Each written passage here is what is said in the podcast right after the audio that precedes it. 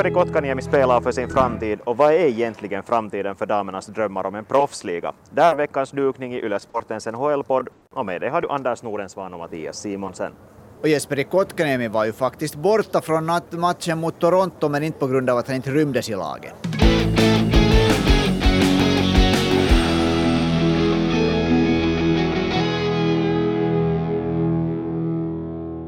Ja, hej, och nu bröt lite ljudkvaliteten det där. Mattias, kanske du kan förklara dig? Ja, alltså det är så att jag sitter i Peking just nu eh, med live därifrån, eller live är ju inte kanske rätt ord, men jag sitter här i Peking, här är det internationella mediecentret just nu på översta våningen blickar ut över Pekings centrum ut över, från de här enorma fönstren. Men jag härifrån så det kan vara att ljudkvaliteten lider lite på grund av det här också av den orsaken att jag är tvungen att sitta här med ansiktsmask på. Så om det lite, och låter lite konstigt den här veckan och nästa vecka också så är det av den här anledningen. Och apropå Peking, så där är du nu inte för att följa med i NHL och så det där, men, men det är andra intressanta saker som du följer med där. Ja, jag har fått hålla stenkoll på damlejonen så här långt och det har ju inte, inte riktigt varit brist på dramatik åtminstone så här långt. Pasi Mustarna tvingades åka hem på grund av dessvärre ett allvarligt sjukdomsfall i familjen. Det är ju aldrig under sådana här omständigheter man vill att ett landslag byter tränare, men nu är det ett faktum för damlejonen. De bytte tränare efter den första matchen som de gick mot USA, men spelet har sett alldeles förfärligt ut får man väl säga ända sedan dess. Nu när vi bandar in det här så har Finland inte ännu spelat mot de ryska olympiska idrottarna och alldeles för en stund sedan så fick vi åtminstone här höra att en rysk spelare har testat positivt för covid-19 efter den här omdiskuterade matchen mot Kanada igår där, där eh, både Kanadas och Rysslands spelare spelar med ansiktsmask först. Så vem vet vad som kommer att hända under de kommande veckorna. Men eh, intressant är det åtminstone. Ja, och, och, Kanada, när Kanada kom på tal så det där, det ser så ut som skillnaden till USA och Kanada igen har blivit kanske större och här kanske finns någonting som, som finns, det finns en koppling till, till NHL-tänk här också va? No, alltså det som jag tänker, alltså vi har, nu vet jag ju att du, eller du vet att vi har snackat om det här på förhand och det var jag vi försökte säga med det när jag tyckte att vi skulle ta upp det här är det att min teori till det att damlejonen har halkat efter så här mycket nu, för om vi blickar tillbaka till VM 2019, hemmais, fäller Kanada i semifinalen, fäller nästan USA i finalen också. Alla trodde ju att Finland skulle vara så otroligt nära att utmana de här stora nationerna. Eller åtminstone närmare så här, ja de har inte spelat perfekt nu, vi vet inte ännu hur nära de faktiskt är att utmana dem när de spelar så bra som de kan spela. Men, på något sätt känns det ändå som att den här utvecklingen efter 2019 har gått i helt fel riktning. Att Finland på något sätt har halkat efter ytterligare när målet ju var att, att ta sig närmare de här nordamerikanerna.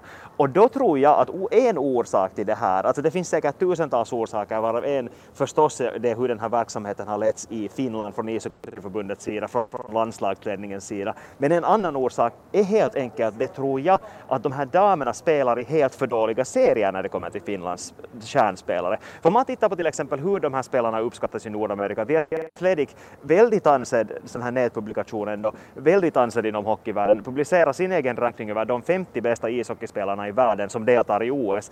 Det var Jenny Hirikoski trea på den listan. Hon rankades som en av de här tre generational talent som finns i världen just nu. Petra Nieminen också högt, Michelle Karvinen också jättehögt på den här rankningen. Enligt nordamerikanerna då, som följer med de här spelarna nitiskt så är de av den åsikten att de här skulle klara sig så bra som helst mot de här nordamerikanerna i en egen liga. Och då kommer vi in på det problemet att det finns inte en sån liga. Och det är ju helt bisarrt. Och diskussionen går ju hela tiden i Nordamerika också om att man borde få igång en sån här ordentlig äh, damproffsliga. Det är ju det, och det finns ju redan nu, det som nu för tiden heter PHF, Premier Hockey Federation. Det gick tidigare under namnet National Women's Hockey League. Uh, det här när den grundades så konkurrerade den ju med det här Canadian Women's Hockey League där de här största stjärnorna spelar. Nå, den här Canadian Women's Hockey League den gick i konkurs eller gick isär, vad det nu det var som hände med den ligan. Men den existerar inte längre. Och då var det ganska många av de här stora stjärnorna därifrån som flyttade till NBHL. Sen visade det sig att de här stora löftena som de här grundarna till den ligan hade gett om att alla ska få bra betalt, alla ska få väldigt bra lön, så de, de uppfylldes inte riktigt. Man var tvungen att skära ner på lönerna jättemycket jättesnabbt och jag förstår på basis av det att de här största stjärnorna nu vägrar spela i den här ligan för att de inte helt enkelt tror på de som grundar den ligan. Men nu är det nya ägare med i lagen, de här lagen gör jättenära samarbete. Det finns alltså sex lag nu, det ska komma ett sjunde i Montreal. De gör jättenära samarbete med NHL-lagen på samma samma ort som de, även om ligan inte stöder ligan. Och, eh, och, nu kom det ännu, strax före OS så meddelade PHF då att de här nuvarande ägarna har gått med på att investera 25 miljoner dollar under de kommande åren så att lönetaket i den här ligan ska höjas till 750 000 dollar per år. Nå, det här tänker man ju då att okej, okay, det här är ju då självklart nyheten som innebär att det här kommer att bli den här nya damernas NHL. Det här kommer nu att bli, i och med den här nyheten, kommer att bli proffsligan. För jämförelse, för jämförelse skull kan vi till exempel säga att uh, det här lönetaket i PHF kommer att vara högre än vad det är i damernas fotbollsliga, alltså soccer, inte American football nu, utan soccer. Att lönetaket för damspelarna i hockey kommer att vara högre och då vet vi ändå att den här damligan i fotboll i USA håller jätte, jättehög nivå. Men så kommer det istället nyheter strax före OS, via eh, Seattle Times var det som jag läste om det här i att de här spelarna nu som håller sig skilda från utanför, de här största stjärnorna i Kanadas och USAs landslag som håller sig utanför PHF, så istället för att säga att okej, okay, den här investeringen är bra, nu går vi med där, så säger de att när vi tänker grunda en egen liga. Så det är liksom alldeles ofattbart hur, hur rörig den här situationen är där just nu. Ja, det är ju helt klart, det är ju helt klart att för att det ska bli någonting av det så måste, så måste liksom organisera sig och ha, ha någon sorts liksom en, en liksom klar syn på vad man ska göra för annars, annars så liksom splittras det ju nog och blir aldrig till någonting. Nej exakt, och det är det som NHL har sagt hela tiden också. Gary Bettman har sagt att han jättegärna skulle vilja att NHL skulle stödja en proffsliga för damer, men han tänker inte gå och säga vilken liga det är som de ska stödja, hur den där ligan ska se ut, utan han vill att de här damproffsen själva ska komma överens om hur den här verksamheten ska se ut. Och när de har en liga där alla spelar så sen går NHL in och stöder det här helhjärtat. Och det förstår man ju.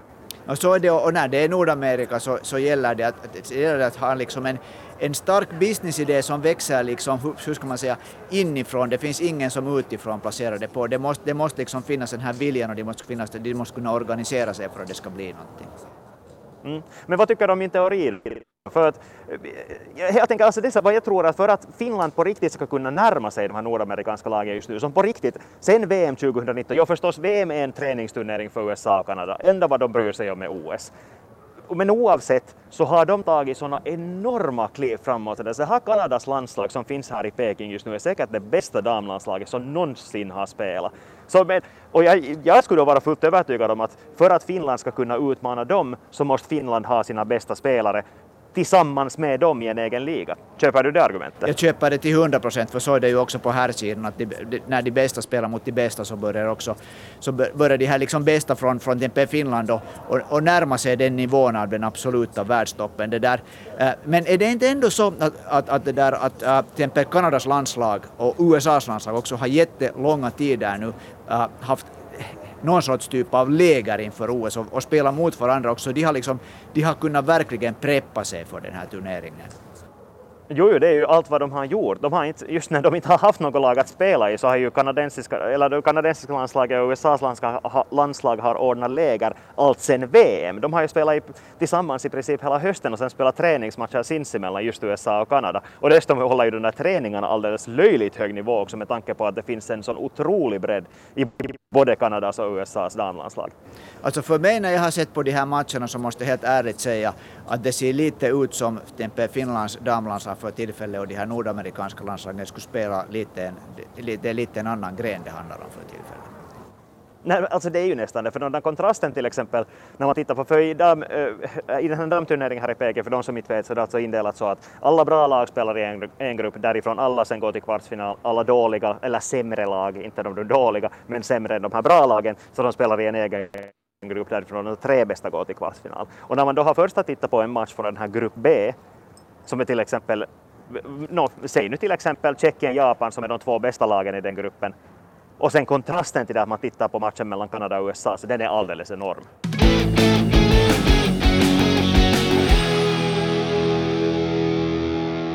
Men hör du, borde vi gå över till den här herrarnas NHL? Det kan vi absolut göra. Eh, vi har faktiskt fått in flera frågor av Anna som har skickat väldigt intressanta frågor. Jag tycker att vi börjar med en som jag vet att kommer att väcka känslor hos dig. Hon undrar hur Jesperi Kotkaniemis framtid ser ut. Han har inte producerat som någon som borde vara värd 6 miljoner dollar per säsong. Det tycker hon. Vad tycker du? No, jag tycker faktiskt att, att det där att på det sättet äh, jag förstår frågan, men jag tycker att den inte är helt 100% rättvis för att det var, tror jag, ingen som väntade sig att Jesperi Kotkaniemi den här säsongen skulle se ut som en 6 miljoner spelare. Det, det, det, kan, det, var, det var eh, det där en affär, en trade som, som fick mycket publicitet och det var liksom ett, det var det var en grej som, som på något sätt var helt utanför det vad han för tillfället är. Men Däremot tycker jag att hans utveckling under den här säsongen har tagit enorma steg framåt och jag tycker att han för tillfället ser ut som en spelare som kommer att bli en 6 miljoner spelare. Men det där, just det där som kanske ändå är nyckelproblemet för just Jesper Kotkaniemi, för den stora frågan nu för Carolina Hurricanes är ju det hur mycket är vi villiga att betala den här killen i framtiden? Ja, no, nu är jag ganska övertygad om att det egentligen är så att Jesperi Kotkaniemi inte ens förväntar sig, eller hans agent inte ens förväntar sig att hans följande kontrakt ska vara lika stort som det här. Jag tror att det här var en, en, en grej som man liksom eh, var på båda sidor överens om att han kommer att gå med på en eh, och ta ganska gärna och tacksamt också emot en ordentligt lägre lön. Se nu till exempel att en lön som ligger där kring 3 miljoner tycker jag skulle vara realistiskt. Men om vi går tillbaka nu till Jesper i Kotkaniemi, vad som har hänt den här säsongen, så det att han nu tränar under Rod Brindamore, han spelar under Rod Brindamore, så har han nog haft en otrolig inverkan på hans liksom, spel som helhet. Han spelar, han spelar nu äh, Eh, nu för tillfället är han i covid-protokoll, så det där, han spelade till exempel inte förra natten mot Toronto, men det berodde definitivt inte på att han inte platsar i uppställningen. Han har tagit en ordinarie plats i eh, Carolinas fjärde kedja som är en väldigt bra fjärde kedja där han egentligen då spelar center istället för Derek Stepan som är den som kom in dit för att vara fjärde center under, under sommaren. Nu är Derek Stepan äh, spelar på ytterkanten och så är det Steven Lawrence på andra kanten och det är en kedja som fungerar helt otroligt bra. Till exempel så kan det där, så har, har det där Jesper Kotkaniemi trots ganska liten speltid har han redan gjort 20 poäng, 9 plus 11, vilket inte alls är dåligt med tanke på hur det där, hur lite han har spelat. Men det som sticker ut är hur bra Äh, han gör ifrån sig, hur bra han gör ifrån sig liksom utan puck, hur mycket han, han lyckas hålla inne pucken i, i, i det där i anfallsområdet och han tacklar, han vinner puckar och han har blivit otroligt mycket bättre defensivt. Jag tror att Rod Brindamore utvecklar honom för tillfället helt vansinnigt mycket. Det, det stämmer garanterat, men äh, för det första ska jag nu säga att jag, jag ska inte underminera min och din trovärdighet här, för vi, vi, vet ju absolut vad vi talar om när det kommer till NHL. Vi har ju visat det med våra träffsäkra tippningar. Alltid. Men Yle Urheilu har ju en expert här på plats, Ismo Lehkonen, som ändå har en annan insyn i hur det fungerar i NHL än vad vi har. Och jag snackade lite om just Jesper Kotkaniemi med honom och hans uppfattning var den, uh, han vet ju inte heller med 100% säkerhet, men den uppfattningen han har är att Kotkaniemi kommer att vilja ha ett kontrakt som är värt 20 miljoner dollar antagligen till näst. Och det skulle då innebära, om vi säger att han vill ha ett fyraårskontrakt, så då skulle det innebära en, en lön på 5 miljoner per säsong och det tror jag helt ärligt talat inte att Carolina är beredda att betala åt honom. Och nu ska vi också minnas att de kan inte sätta en offersheet på honom för att om de ger en offersheet så då måste de matcha den här lönen som han har just nu. Ja, alltså jag är inte expert på det här på, på, på kontrakt och sånt här, men det som jag tror att tycker att skulle vara logiskt, man, man ser tycker jag på Jesper Kotkaniemi hur väl han trivs i, i Carolina. Han har också insett att han spelar i ett lag som har en, en bra nutid och en otroligt stor framtid framför sig. Det där, så det där 20 miljoner tycker jag låter helt okej, okay, men då är det frågan att blir det, det kan till exempel bli ett sexårskontrakt och då är det, vad är det, 3,5 miljoner ungefär per det där, lite under 3,5 miljoner per, per år. Så det där, eh, eller, eller fem år, då skulle det vara 4 miljoner och där tycker jag att, att det börjar låta ganska realistiskt. Men det är just det problemet där att, att till och med om det går upp till 4 miljoner per säsong så då är förväntningen nästan det att du ska spela i en topp 6-roll och då blir nästa fråga att Kommer Jesper Kotkaniemi ännu att utvecklas till en sån spelare? Kommer han att bli en topp 6-forward i NHL? För det, jag vet helt ärligt talat inte om han kommer att bli det. Jo, han är jätteung fortfarande, men det finns ändå fortfarande jättestora frågetecken kring honom, sådana som man inte direkt retar ut sådär i ett huj. Där vill jag lite opponera mig nu. Jag vet att eh, Ismo Lehkonen, jag vill inte tävla med Ismo Lehkonen om det där om ishockeykunskap, men jag vet också att Ismo Lehkonen är en kille som har mycket starka åsikter om hur han, hur han spelar, han gillar och hur han alltid det är lite kritisk till och Jesper Kotkaniemi hör till, hittills hör till den spelartypen som man inte alltid visar tummen upp, upp för och har egentligen aldrig gjort det. Men det där, men nej, jag tycker att det är just de här frågetecknen som har lite försvunnit. Om vi ser till exempel på det som man i Nordamerika ganska mycket kollar på, den här Corsi-statistiken, det vill säga skapade målchanser som man har för och skapade målchanser emot. Och då blir det en procent som man räknade ut, så är faktiskt Jesper i Kotkaniemi för tillfället fyra i hela Carolina Hurricanes. Han har en korsi på 58,2 procent och det är mycket. Den är, den är verkligen hög och spelarna framför honom är, är det där eh, faktiskt också sådana här spelare som är mera, har mera en sån här liksom lite defensiv roll. Till exempel Sebastian Aho ligger, ligger under där. Och det är det som den kedjan som man nu spelar i, den här fjärde kedjan, det är ju den rollen som en fjärde kedja har. Det är inte nödvändigtvis att göra de där målen, utan det är att föra spelet in i den offensiva blåzonen och vinna en tekning där. Så blir det poäng emellan. Men det jobbet så tycker jag att Jesper Kotkaniemi gör jättebra och för mig ser det ut som det är den vägen som en ung kille tar följande steg, när han inte kom in som en stjärna som till exempel Sebastian Aho, följande steg är sen att börja etablera, liksom göra mycket poäng och han har ett förbaskat bra skott. Det har han visat det många gånger den här säsongen. Han är bra på att styra puckar. Så jag tycker nog att de där ingredienserna finns där. Så jag, jag, det där, jag ser Jesper Kotkaniemi fortfarande som en kommande topp 6-spelare. Problemet där är ändå det att om man ser på det här ur Carolinas perspektiv så är det ändå en risktagning. Han har inte visat ännu att han är en top six forward. Om de skulle betala så mycket åt honom så skulle de då i princip säga att de tror att han kommer att bli en sån snabbt. Carolina har mästerskapsfönstret uppe just nu. Jag tror helt enkelt inte att de är redo att ta den risken och då blir ju frågan sen för Kotkaniemi att är det så att han värdesätter mer det att spela i ett lag som kan vinna eller ett lag som kommer att betala honom det som han anser att han är värd? nu är det ju att försöka gå in i Jesperi Kotkaniemis huvud, så det, det här är ju liksom att verkligen spekulera, men det är ju det vi sysslar med. Jag, om jag ska tippa helt det där äh, ärligt, så han är, han är så ung ännu, att jag skulle inte vara förvånad fast han skulle skriva ett kontrakt på det där äh, sex år och det skulle vara typ kring 20 miljoner och då skulle det ännu kunna vara uppbyggt så att de där sista åren skulle vara lite, eller nåja, det brukar ofta vara så att de där första åren är lite mer, eller så är det då, då, skulle jämna, då skulle det vara 3,35 blir det väl det där. Och, och det där, det tycker jag sen igen inte att mera alls låter som en speciellt äh, hög lön för en kille som har den potentialen. Det är ju alltid risk. Att, att det är ju alltid risker och de tog ju redan honom dit och så, så det där, nu skulle jag vara jätteförvånad om man inte skulle liksom titta den här handen nu, för allt, åtminstone i mina ögon, ser ut att Jesper Kotkaniemi har tagit precis de stegen som jag tycker att varje realistisk liksom, människa borde ha väntat sig att han kan ta i bästa fall.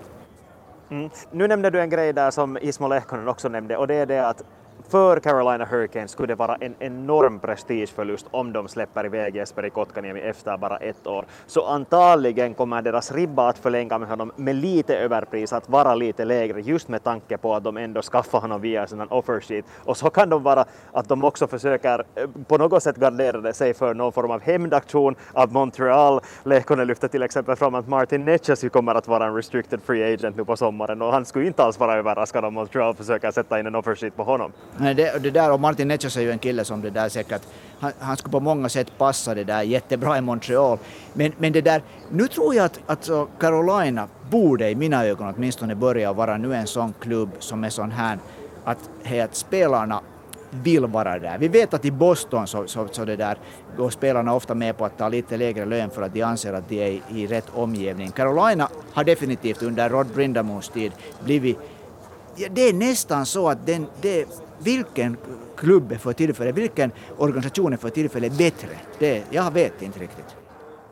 Nej, men för Jesper Kotkaniemi så är det också sist och slutligen så att det är bara han själv som kan påverka sin framtid också. Om han spelar tillräckligt bra för att vara värd ett kontrakt som man betalar åt en topp 6 forward så go ahead, gör mål, sätt in puckar, passa fram dina lagkamrater.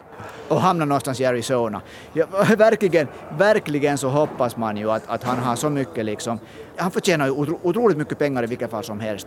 Verkligen så hoppas man ju att sådana här unga spelare idag har den där idrottsliga ambitionen som trots allt inte, går, inte helt överskuggar det att man vill ha sin lön. Jag, jag är frust, otroligt frustrerad på det där att spelare är bara, åtminstone utåt ser det ut som, det är bara ute efter den där lönen. Det måste ju ändå finnas en tanke på att, att man liksom spelar för att nå framgång. Och när de oberoende har hög, höga löner så jag gillar helt otroligt illa att man bara värdesätter sig, att så här, den här lönen ska jag ha och så hamnar man plötsligt någonstans i ett lag som är helt skräp. Liksom, det måste ju finnas en vilja att spela med bästa spelare, nå framgång, vinna den där titeln som alla säger att de vill vinna.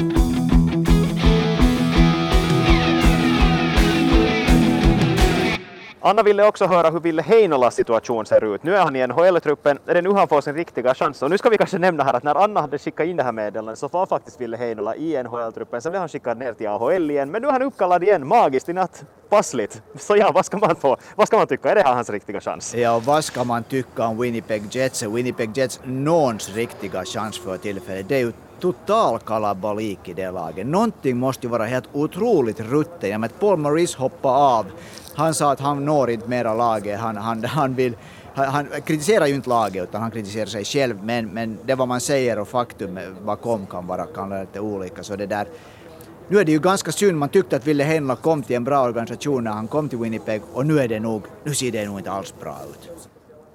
Nej, men samtidigt så, jag kollade på en, på en intervju som han hade gett till Manitoba Moose egen TV-kanal, eller vad ska man nu kalla det, det, de som gör video för sociala medier. Och jag tycker ändå att han verkar liksom ganska avslappnad och sådär hoppfull ändå på sitt sätt. För det var då efter det här, det var då före det här att han nu blev uppkallad i natt och det att han blev skickad tillbaks för en knapp vecka sedan. Och då sa han helt ärligt att, att, jo, att det här var jätteviktigt för mig att få ens några matcher i Jets, att, att nu ser jag vad jag ska jobba på. Det finns mycket som jag måste bli bättre på för att faktiskt klara mig där. Och det stämmer säkert. Jag, jag kan tycka att han borde få chansen där hela säsongen, men om han själv nu faktiskt uppriktigt är av den åsikten att han har mycket att jobba på, så why not? För nu har vi ju hört till exempel Juuso Välimäki säger ju rakt ut, han säger nog att han skulle vilja spela i NHL, att han inte hör hemma i AHL-rängen. Och nu tror jag att Ville Heinola också skulle säga det om han faktiskt upplever det som så. Men nu säger han att jag, jag måste bli bättre på skridskoåkningen, jag måste bli bättre på många små detaljer. Det är värdefullt att få spela ens några matcher där lite ibland, men han är, han är motiverad. Jo, och vi får hoppas att spelaren själv vet bäst.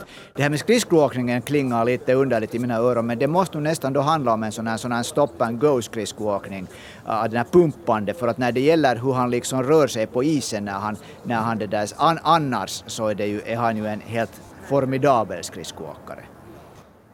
Ja, alltså det var hans egna ord. Jag tyckte ja. också att det var lite märkligt, men nu antar jag att han vet vad han talar om. Och jag kollade också vad den här tränaren, nuvarande tränaren, alltså Dave Lowry sa, så han sa att, eh, att ska vi säga så att mellan raderna så sa han ju att, att Heinola inte är färdig, när han säger ungefär att han kommer att lära lära sig vad som krävs för spel i NHL. Att, att, att på något sätt hitta den där kämpan, the battle var det som han efterlyste. Så det, det är kanske den sortens skridskoåkning som, som det då handlar om. Ja, är det här nu, alltså, ja, nu kommer jag lite igen med kritik i riktning NHL och finska backar. Är det här nu igen en sån här att man inte riktigt har en bild av vad Ville Heinola är? Kommer ihåg hur bra han var när han då kom helt som, som ung gröngöling in och gjorde nästan en poäng per match. Uh, Ville Heinola tycker jag att är en självskriven spelare som ska, som, han är lite som, vi tar från Colorado någon, Samuel Girard, den typen spelare, som inte har de där jättehårda battle-förväntningarna på sig. Visserligen så måste man, alla måste kunna liksom kämpa och vinna äh, dueller i NHL, men nu är ju Ville Heinola en kille som har spelsinne, som vet vad han ska göra med pucken, som kan agera liksom quarterback i powerplay. Att jag hoppas verkligen att man inte kör in honom nu i en sån här ränna därifrån det inte finns en bra utväg, som det nu tydligen till har gått för Sami Niku, och Sami Niku är ju inte alls en lika stor talang som, som det där Ville Heinola är. Så det där aj, aj, jag, jag, liksom, jag är orolig för att det är igen en, en, en backtalang som slängs bort. Men samtidigt så finns frågan fortfarande kvar, att finns det utrymme för sådana utpräglat offensiva backar i NHL-lagen. För det känns ju lite som att utvecklingen går till det där att de här backarna som är stjärnbackar idag är sådana som kan göra allt på isen. Och det finns inte kanske riktigt sådana som är så pass rent offensivt skickliga som Ville Heinola på samma sätt i stora roller i ligan idag. Men är det inte stora likheter liksom, med Ville Heinola? Han är yngre eh, och, och till exempel på ett sätt Miro Heiskanens sätt att spela ishockey. Inte är ju Heiskanen heller den här som egentligen är den här grymma liksom, eh, närkampsspelaren. Han vinner sina närkamper med att göra rätt saker, med klubb, liksom, läsa spelet rätt, använda sin klubba fiffigt. Och det där, och, och det där, eh, han är en spelare som jag jag kan tänka mig att någon coach inte skulle ha sett vad de har i honom när han kom till NHL. Ville Henna tycker att han har mycket samma ingredienser, en våldsamt smart spelare. Så det där, jag tycker nog att, att NHL tvärtom har utrymme för sådana här backar som kan skapa spelet, som liksom leder det egna, egna liksom, är sån här liksom härförare på ett sätt. Inte nu Cale Makar heller någon ut, utpräglad liksom äh, uh, stridstup. Nej, nej, men då måste ju också medge att det finns en viss nivåskillnad på när det kommer till Cale McCars offensiva talanger och Ville Heinolas offensiva talanger. Och nu tycker jag också att Miro Heiskanen uttryckligen är bra defensivt. Att inte kan man ju riktigt säga att han skulle vara en sån här... Jag skulle väl kanske säga att, att Ville Heinola är mer som en sån här typ Kimmo Timonen som inte kan ta de där fysiska kamperna på alls samma sätt som Miro Heiskanen kan med den fysiken som han har. Jag är inte riktigt färdig att skriva under det därför att det där, man har ju inte sett det, han har inte fått spela annat än i, än i, än i glimtar och det där äh, alla spelare måste ju ändå ha liksom sitt eget sätt att, att jobba fram den här, hur de agerar i närkamper. Trots att det finns såklart de, de styrs och de tränas men det måste ändå finnas den här egna tanken, tanken bakom det. Och ja, det där Ville Heinola är inte sista slutligen, han är ändå, en, han är ändå tycker jag lite 180 åtminstone lång. Han är inte den här alldeles myggan och det där och förresten så var inte Kimmo Timonen alls dålig på att försvara men det kan vi ta en annan gång. Det där, ja, ja, det där, jag skulle nog tycka att det var Ville Heinola nu skulle behöva skulle vara det där ansvaret, stora minuter och kanske få göra misstag under en sån säsong som Winnipeg Jets i alla fall inte kommer att gå någon vart. Mm. Men frågan var, är det nu han får sin riktiga chans? Jag tror att vi båda är överens att han borde få den nu, men jag tror ändå inte att det är nu som han faktiskt får den. För jag tror att de där stora minuterna som de vill ge åt honom, så det, de kommer i AHL i Manitoba Moose, tyvärr. Och det har han fått nu redan i några, några säsonger. När, när, när det är frågan så det där, då beror det ju på coachen och om coachen har sagt så här att han tycker att Ville Heinola inte är färdig så det är ju egentligen ett svar på frågan. Mm. Och då förstår man ju ändå det ur NHL-lagets perspektiv att inte kan de gå in i en match med den attityden att det här är nu som spelarna är här för att göra misstag, utan de går ju ändå in för att vinna varje match och då ska de bästa spelarna finnas på isen. Och så länge som Ville Heinola inte hör till de bästa spelarna i coachens ögon i laget så kommer han inte att få den där chansen heller. Nej, det, det där, men sen igen så när jag ser på Winnipegs matcher, matcher så måste jag nog säga att om Ville Heinola inte hör till deras sex bästa backar så det där vet jag nog inte vad ishockey handlar om. Och där tar vi sätta punkt för det här avsnittet av Ylesportens NHL-podd. Vi är tillbaka igen nästa vecka. Om du har en fråga, en åsikt, någonting som du vill att vi ska ta ställning till så kan du skicka in den på Ylesportens Instagramkonto eller per mail till svenskasporten.yle.fi. Nu när vi har så massor med annat OS-content på Instagram så kommer vi inte att ha de här storyna som vi har haft hittills utan skicka in dem som meddelande. Vi hittar dem oavsett. Tillbaka igen nästa vecka, fortsätta snacka om NHL och kanske lite OS-hockey också. Tack och hej till lyssnarna och Mattias sköt om det där i Peking. Tack detsamma.